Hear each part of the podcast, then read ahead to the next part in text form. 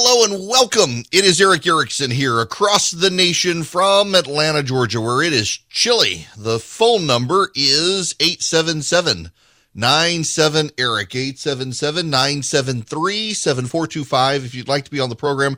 Now, listen, we, we got somebody on hold and, and I, will take his phone call. I want to get to Todd first, though. Tyler wants to talk about Neil Young. I'm getting emails from people because I said I didn't know who Neil Young was. Y'all, I grew up in Dubai. I knew who ABBA was because they were big in Europe. I got, I, I, I didn't even know. Uh, Jim was telling me down the line about uh, Neil Young. He left Crosby, Stills, and Nash and Young. I had no idea he was a part of that. I thought it was always Crosby, Stills, Nash, so that they wanted a harder edge. I knew he did work with Pearl Jam because I'm a Pearl Jam fan. But that's all I. I listen. I, I just Neil Young, Neil Diamond. I, I'm sorry my wife ridicules me on my musical knowledge as well because she's she's big into the 80s I, I, I got no idea. If you want to know how bad it is i know the difference now. I know the difference now. Friend of mine is texting me saying i know what you're about to say. Don't say it don't say it don't say it. When i was when i was younger I didn't know the difference between the Bee Gees and the Rolling Stones. I, I grew up in Dubai. We had camel racing and we had cricket. I mean, come on. I, I, I lived a I lived a completely different existence for me. I know the difference. I, I know that I know who Mick Jagger is. I, I, can tell a Keith Richards joke, but just just we, we we we move on from that. Just just deal with it. I understand that. I'll get to Tyler's call, but first I want to get to Todd's call. Who's got a great question? Todd, welcome to the Erick Erickson Show. How are you? Hey Erick, I'm great. Uh, thrilled to have the opportunity to talk to you. How you doing? Great. What's going on? So I'm uh, probably one of uh, you know very few callers calling in uh, who actually listens in Midtown Atlanta, and then one of even fewer who actually agrees with you on most of your points. Um, but you said something in in the last hour that I wanted to uh, you know kind of uh, laser in a, a bit more on. Um, so you mentioned that uh, you were supportive of, of Spotify not um, censoring Joe Rogan um, and, and and have not capitulating to Neil Young, uh, which I agree with you on. But I'm curious how that parlays into um, kind of the other side of the coin with regards to public schools teaching CRT, and and how can you be supportive of non censorship on the Spotify side, and then say you know you're not you're not okay with it on the public school side, and then and then kind of an extension of that question. I know you're a big fan of uh, school choice, and, and I agree with you on that, but uh, you know, thinking through the logical conclusion of that, how can you say that it's not going to end up in a situation where the government says, you know, in order to receive these governmental funds, you need to you know include X, Y, Z in your curriculum, and, and then you know essentially the the, the private schools uh, become a, a, an extension of the arm of the state. Those, those are um, great. Um, and you know, by the way, I've got a, a, lot of friends of mine, particularly in, in the Christian community, who are really afraid of school choice for that very reason. Um, and I, I, would tell them that um, it's a hypothetical, not a reality. It is definitely a concern, and it, it depends on the government you vote for because it, it, really could happen. Uh, it could, and we shouldn't dance around it unless you put in some sort of constitutional amendment or something to protect it. The, so the CRT one, I think this is a great question, uh, and it's somewhat nuanced. So, so, just follow along with me on this one. Uh, CRT isn't isn't something you say; it's a framework by which you teach.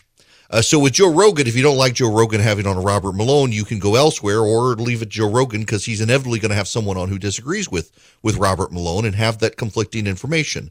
Uh, with critical theory, it's actually a, a framework in which you teach. And in being the framework in which you teach, it crowds out any alternative frameworks from which to teach. So it would be one thing to example, be able to teach the 1619 project in a school, the Hannah Nicole Jones stuff from the New York Times, and then to compete with it, say, making them read, um, uh, Bernard Bailyn's um, uh, the the his uh, book on the American Revolution, uh, but that's not what critical theory actually does. What, what, critical theory does is it's a framework by which you have to teach a set of facts in which you interpret the facts. Uh, and the school curriculums are therefore designed around that framework uh, without the competing information there. So, in effect, critical theory itself is censorious. And in fact, one of the basis of critical theory uh, is the idea of dominant discourse. And in critical theory, and we're not talking specifically critical race theory, but the entire framework of critical theory itself through which race is involved. Within critical theory, there's an idea of the dominant discourse and the reason, for example, the oppressor class or white people uh, are dominant is because their language is controlling. And the way to get rid of the dominant people and the way to get rid of the dominant discourse is to silence it. So critical theory definitionally, and you don't have to believe me, read about critical theory. Uh, Tim Keller has a great uh, piece. It's a very lengthy uh, thing on on the world justice and the views of secular justice, and and one of the segments is on critical theory, and he writes about this, and there are lots of citations in there. Uh, I've I've sent this out before. If just Google Tim Keller critical theory, you'll find it. And one of the the notations there, and one one of the points is that critical theory is in and itself inherently censorious. Critical theory requires the suppression of a dominant discourse in order to elevate minor discourses to become dominant. So, for example, now what does this mean? Uh, white people, they would say in critical theory, this is what Hannah Nicole Jones does in her 1619 project. White people would say the American Revolution is focused on George Washington, Thomas Jefferson, John Adams, James Madison, Monroe, uh, Lafayette, uh, Benedict Arnold, all these white people fighting and it ignores the Crispus Attuckses of the world, the very first person killed in the revolution who was black. Uh, it ignores the black people behind the scenes and, and those intellectual underpinnings. It ignores the tie-ins to slavery. It was shut out by the dominant discourse that makes it about liberty and freedom when in fact it was all about keeping people enslaved. And so in order to see that perspective, you must stop with the George Washington, Thomas Jefferson stuff. You must instead expose them as the racist slaveholders they were and elevate the people who really had nothing to do with the revolution, but say, well, really, it was about keeping these people enslaved. Now, we actually know that this is not true. I mentioned Bernard Bailyn. His book is The Ideological Origins of the American Revolution. Uh, prior to Hannah Nicole Jones and her idea that the American Revolution was all about preserving slavery, the dominant view of the American Revolution came around World War One. I. I forget the historian's name, but his idea, and it was pervasive into the 1950s and 60s, was it was a mercantilist revolution of the upper middle class and it was that these American merchants were being financially hurt by taxation and British control of trade routes. They wanted to control the trade routes, and therefore they caused a rebellion to preserve their income stream and take over the lucrative trade contracts. And that, for a long time, before the 1950s and 60s was how the revolution was taught in the 1900s was it was a mercantilist revolution uh, moving us towards the Industrial Revolution. It was a necessary step to get to the Industrial Revolution by the mercantilists of the American Revolution. Bernard Bailyn did something no one bothered to do. Bernard Bailyn, I believe he was at Yale or Princeton. Bernard Bailyn, uh, really, it's it's an award-winning book, and it profoundly changed how the American Revolution and the colonial period was viewed. And it is, in fact, Hannah Nicole Jones, although I don't know that she's smart enough to realize it, uh, is actually writing in response to Bailyn's historic work. What Bailyn did, and again, uh, Bernard Bailyn did something no one had bothered to do. Everyone, when they studied American history, had read the works of Thomas Jefferson. They read the diary of George Washington. They, they read the diary of John Adams they kind of understood. The, they read their letters, they read their correspondence. No one bothered reading the correspondence and diaries of the middle class. Contrary to what some of you may think, the American Revolution, the colonists were a deeply literate people, and they wrote. The soldiers, the enlisted, whose names we don't even know at Bunker Hill, were writing letters to their mothers and their fathers and their wives and their children, explaining what they were doing and why they were there the people who were going around town attending the meetings of the um, the Sam Sam Adams group, Sons of Liberty. They were writing. These were not upper class mercantilists. These were not the merchants. These were the janitors. These were the, the apprentices. These were the lower middle class and the poor. all of whom were literate. And all of them were writing about how they really were the heirs of the British Glorious Revolution. They really were the heirs of the British Civil War. Uh, the Glorious Revolution, where not a shot was fired, King James this uh, overthrown, King James II overthrown from the throne. Uh, the English Bill of Rights was given. These, the English Bill of Rights was given to the grandparents of the American colonists. And the American colonists believed not only were they British by right and birth, but that they were entitled to the English Bill of Rights that came from the Glorious Revolution. And these were the poor. These were the middle class. This was not the James Madison. This was not the Sam Adams. This is not the John Adams. This is not the Paul Revere's or the John Hancocks or the Ben Franklins. This was your, your average middle class Joe Blow enlisted in the colonial army. And they too believed themselves the heirs of this. And Bernard Bailyn, his, it was mind blowing for historians of the day that Bailyn took the time to track down the diaries of the middle class and read them, and track down the diaries of the literate poor and read them, and found out they were all saying the same thing.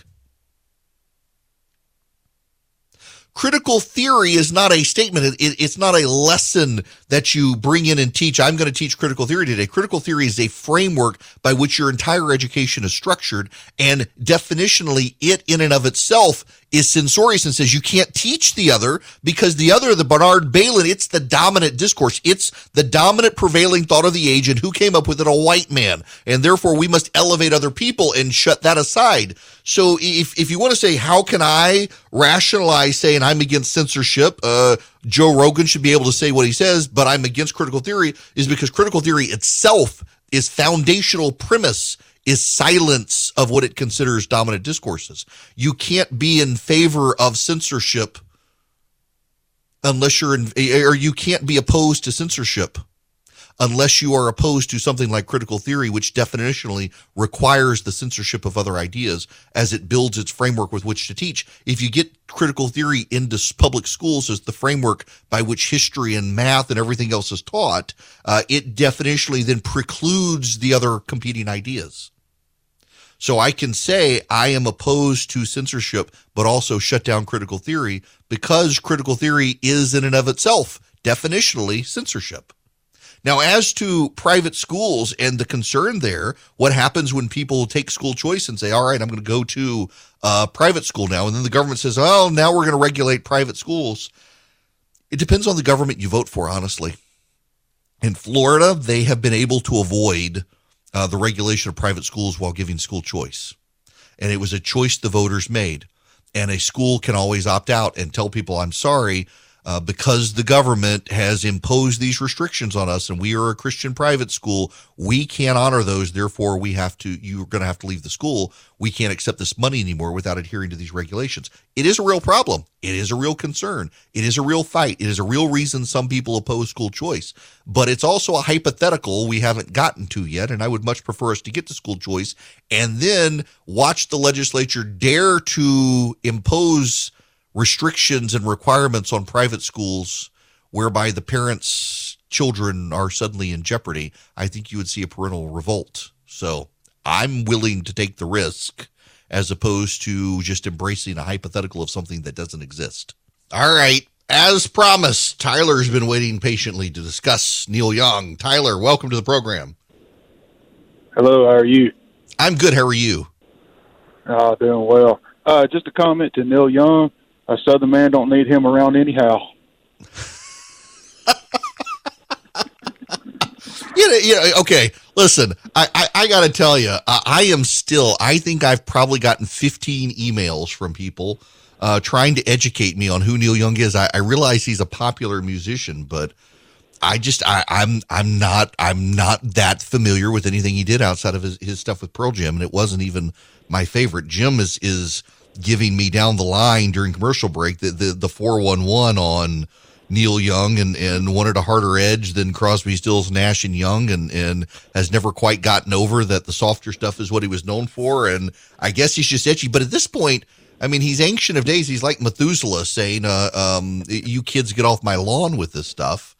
Uh, my my suspicion is that he really wasn't getting a whole lot of downloads on Spotify anyway. Um, it's not like the kids these days are, are really desirous of hey, I need my I got to go to the platform that has Neil Young. I'm I'm pretty sure Joe Rogan is bringing more people in uh, than Neil Young is bringing in, and the whole thing is silly to me. And listen, if at least I mean to his credit, I'll say I'll say something kind here that Neil Young is is practicing what he preaches. He's he believes that what Joe Rogan is doing is going to get people killed, and so he is told Spotify put up or shut up, and they put up with Joe Rogan and shut up Neil Young, and he'll take a hit on the royalties of his music, I suppose, and he's fine with that.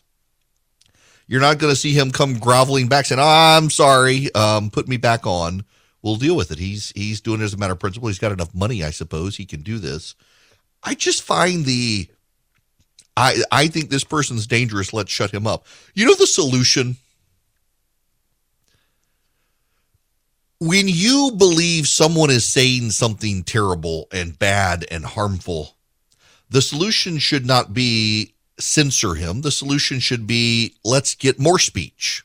Let's get better speech. Let's do a better job. Let, let's explain why the guy is wrong. Let's flood the zone with people who know what's actually right.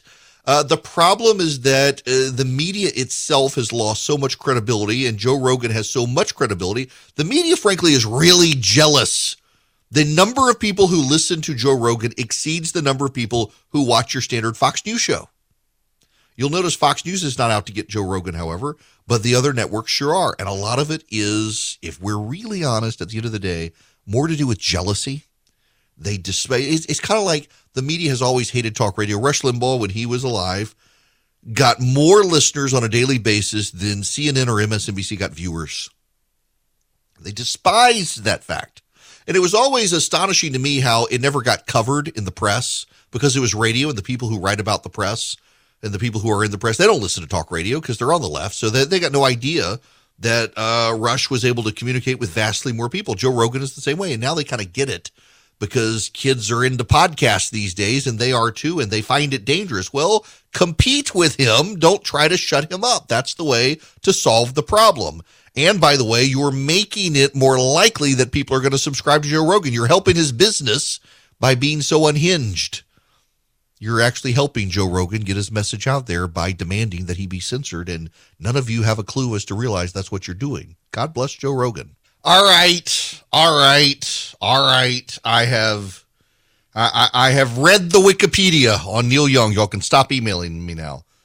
Uh, mea culpa, mea culpa, mea maxima culpa. He, he's uh, the Order of Canada and the Order of Manitoba. He's a Canadian. 76 years old. Yes, I really care what Neil Young has to say about anything. Um, I was so I can't tell the story the way I should tell the story because it's really funny, but I was when I was at CNN one time. I shouldn't tell the story on air, but I'm going to. When I was at when I was at CNN, oh, he, he married Daryl Hannah. Oh, I missed that part. Good gracious. Uh, Neil Young did. So when I was at CNN, I was in Iowa for the Republican uh, Iowa caucuses in 2012 and got back to the hotel, was at the bar, and it was several of the Democratic and Republican commentators. We're all sitting around in the bar after hours. Several had secured drinks for those of us who were late coming back because we'd been at the Rick Santorum party, and it, it took a while to get it called, and Rick Santorum was the winner. It became a bit of a thing. Rick Santorum very happy. But um, it was announced that day that CNN was hiring David Frum, the Atlantic writer. He had been a, a speechwriter for George W. Bush. Uh, but, so one of the Democratic commentators was several sheets to the wind by the time we got back. The commentator said, Why are we hiring David Frum? Nobody's going to want to listen to David Frum he's he's what you call he's what you call and this person was very inebriated. I, I, I do have to say that. It's like nobody's going to listen to him. He's what what do you call him? What, what what's the word? What do, what do you call David Frum? Oh, y'all know the word. What what do you? He, he's he's he's a Canadian. Oh my gosh. It was one of the funniest things ever. You didn't even have to be there. That story's just, he's a Canadian. Nobody's going to listen to him. Neil Young, he's a Canadian. I'm sorry to my Canadian listeners. I know I have some. I see the data. I just thought it was a funny story that I would share. Okay. We'll move on now to other things. I promise we will. Uh, we'll get to interest rates. We'll even get to Bitcoin. But first, we must take on this story. Had the Stephen Breyer news not broken yesterday, um, I would have taken the story then, but couldn't. So I take it now. The case against masks at school. Yeah, I realize it's more on masks, and we're all tired of talking about masks. The story here, however, is not about the masks. Bear with me. I promise you, there's there's something a non-mask story here. Now I need to read you the qualifications. Margery Smelkinson is an infectious disease scientist whose research has focused on influenza and SARS CoV 2. COVID. Leslie Beenan, or Binen, is a veterinarian and faculty member at the OHSU Portland State University School of Public Health. G. Noble is an emergency medical doctor at the University of California, San Francisco. You got that? You got the someone for the Portland State University School of Public Health, a veterinarian. You've got a doctor from the University of California, San Francisco. You've got an infectious disease scientist whose research is focused on SARS CoV 2, on COVID, writing this article in The Atlantic. They say that up front. In the panicked spring of 2020, as health officials scrambled to keep communities safe, they recommended various restrictions and interventions, sometimes in the absence of rigorous science supporting them. That was understandable at the time. Now, however, two years into the pandemic, keeping unproven measures in place is no longer justifiable. Although no district is likely to roll back COVID policies in the middle of the Omicron surge, at the top of the list of policies we should rethink once the wave recedes is mandatory masks for kids in school. The CDC guidance on school masking is far reaching, recommending universal indoor masking for all students age 2 and older, staff, teachers and visitors to K through 12 schools regardless of vaccination status. In contrast, many countries, the UK, Sweden, Norway, Denmark and others have not taken the US's approach and instead follow World Health Organization guidelines which recommend against masking children ages 5 and younger because this age group is at a low risk of illness, because masks are not, quote, in the overall interest of the child, and because many children are unable to wear masks properly. Even for children ages 6 to 11, the World Health Organization does not routinely recommend masks because of the quote potential impact of wearing a mask on learning and psychosocial development end quote. The World Health Organization also explicitly counsels against masking children during physical activities, including running and jumping at the playground so as not to compromise breathing. But in America, about half of the country's 53 million children remain compulsorily masked in school for the indefinite future. 16 U.S. states and the District of Columbia follow the CDC guidelines closely and require masks for students of all ages, regardless of vaccination status. Other states rely on a patchwork of policies, usually leaving decisions up to local school districts. Nine states have banned school mask mandates, though in five of them, lawsuits have delayed implementation of the ban. Many deep blue areas, such as Portland, Oregon, Los Angeles, California, and New York City, have gone beyond CDC guidance and are masking students outdoors at recess, in part because of Byzantine rules that require an unmasked, exposed student to miss multiple days of school, even if the putative exposure is outside. Many public health experts maintain that masks worn correctly are essential to reducing the spread of COVID 19. However, there's reason to doubt that kids can pull off mask wearing correctly. We reviewed a variety of studies, some con- conducted by the CDC itself, some cited by the CDC as evidence of masking effectiveness in school settings, and others touted by media to the same end to try to find evidence that would justify the CDC's no end in sight mask guidance for the very low risk pediatric population, particularly post vaccination. We came up empty handed. I need you to focus on this. I need to read this again. I need you to follow along with it as closely as you can. These are three health experts one a veterinarian, one an emergency room physician at the University of California, San Francisco, and one an infectious disease specialist who specializes in COVID. Three women writing in the Atlantic, and they write this. Many public health experts maintain that masks worn correctly are essential to reducing the spread of COVID 19. However, there's reason to doubt that children can pull off mask wearing correctly. We reviewed a variety of studies, some conducted by the CDC itself, some cited by the CDC as evidence of masking effectiveness in school settings, and others touted by the media to the same end to try to find evidence that would justify the CDC's no end in sight mask guidance for the very low risk pediatric population, particularly post vaccination. We came up empty handed to our knowledge.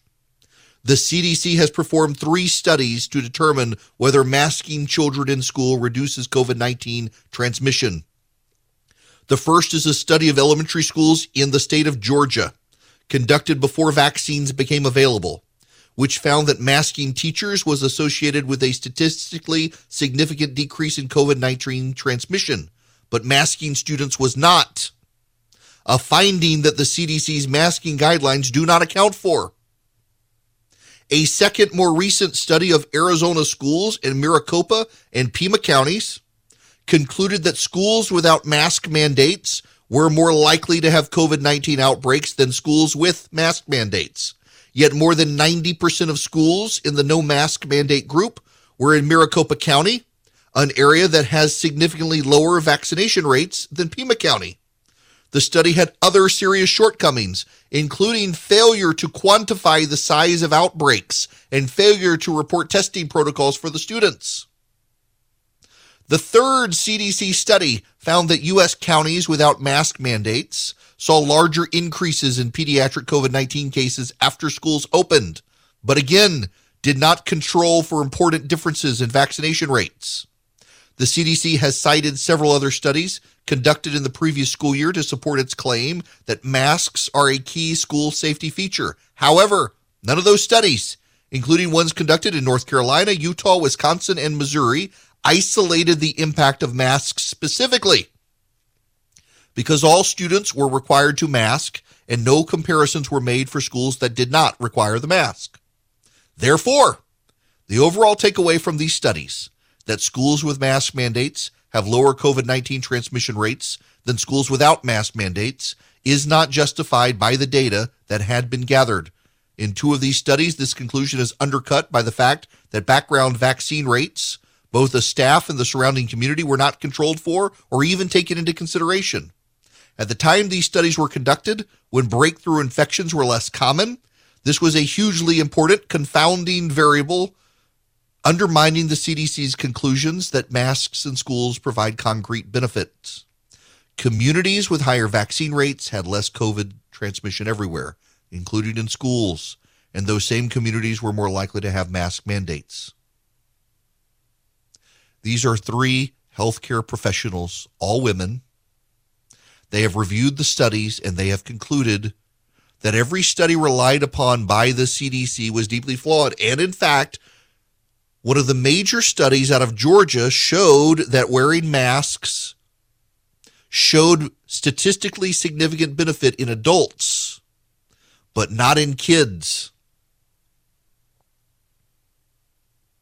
The reaction has been hysteria.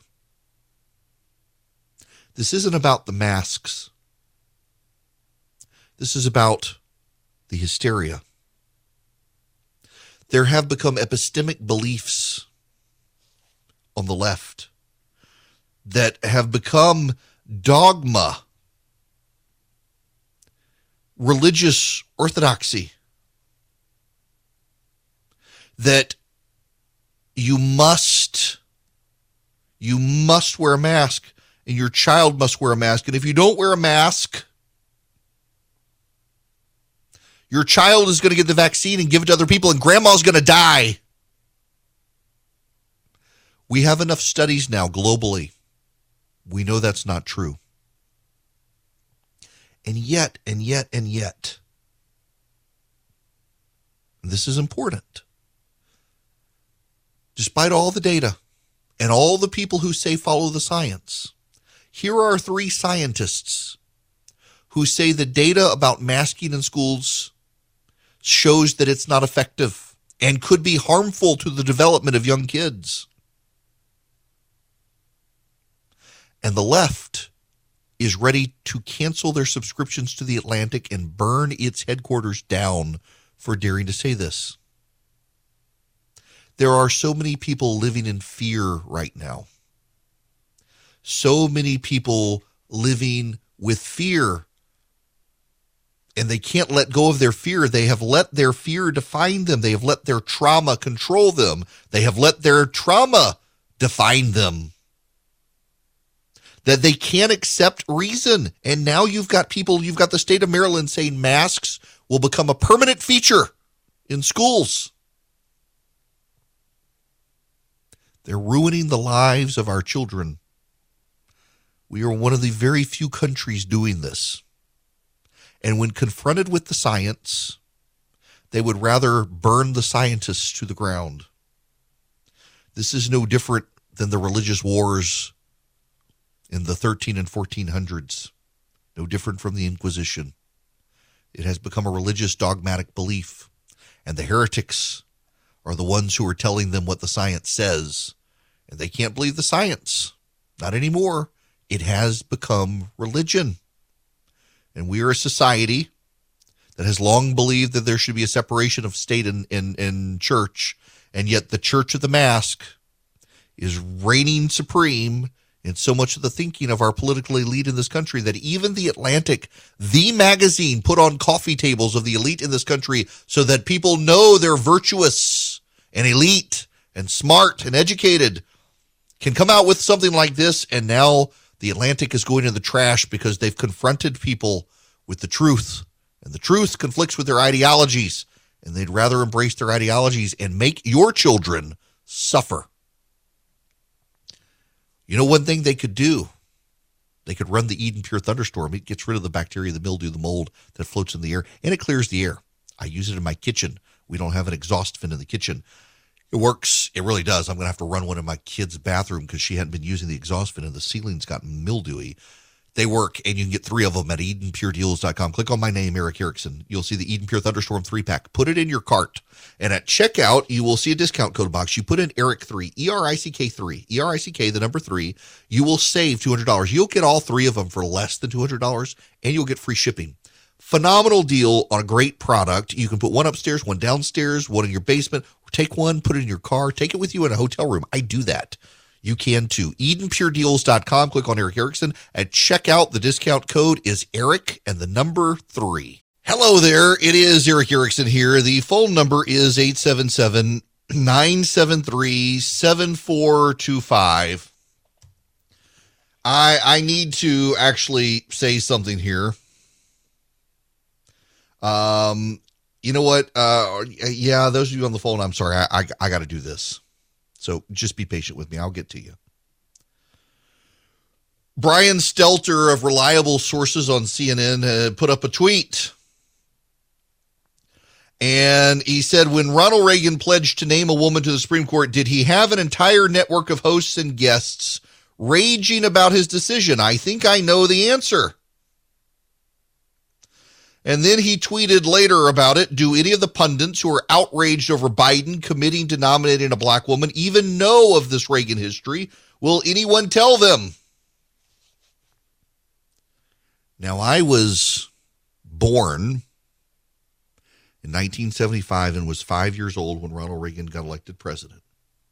And Ronald Reagan campaigned and said in 1980 he would put the first woman on the United States Supreme Court. Joe Biden is saying he will only put a uh, non white woman on the Supreme Court. And a lot of conservatives are saying this is outrageous. You shouldn't do this. You know what? Back in 1980, the conservatives were outraged at Ronald Reagan for doing this, and some of them blamed George H.W. Bush for moderating Reagan's vision. Ed Meese, who became the attorney general, did not like it. Phyllis Schlafly was opposed. Jesse Helms opposed. Jimmy Carter, the Democratic incumbent president, said that it was inappropriate for Ronald Reagan to do that. Yes, Brian, I know the history and I realize you're trying to play gotcha, but it's making you look like a partisan defender of President Biden. If you're going to throw history at us, learn the history. Major conservatives in 1980 criticized Ronald Reagan for saying he would only put a woman on the Supreme Court, and Jimmy Carter did too. That's the actual history of it. If you want to play gotcha games, at least get it right instead of just linking to an old Washington Post story. It's 2022, and guess what? Nothing still makes sense. The whole world seems to be going crazy right now, and banks have gotten really skittish at helping small businesses. They're perfectly happy to help the giant businesses, but what about you? You're a small business, you got to buy a building or build a building, or you need a big loan for a fleet of vehicles to grow your business, and the banks are giving you a hard time. Check out my friends First Liberty Building and Loan. They can help you nationwide, wherever you are. If you're a small business and you need access to loans, let's say 500,000 and up First Liberty can do it. They've been doing this since the early 90s. The Frost family are friends of mine. They're committed Christians and they're great business people, and they are committed to small businesses. Reach out to them. FirstLibertyGA.com is their website. FirstLibertyGA.com. Spend 10 minutes with them. See if they're a good fit for you. See if you're a good fit for them. They want to help you get to yes, where the big banks are saying no. Nationwide, they can help you if you're a small business. FirstLibertyGA.com is the website. FirstLibertyGA.com.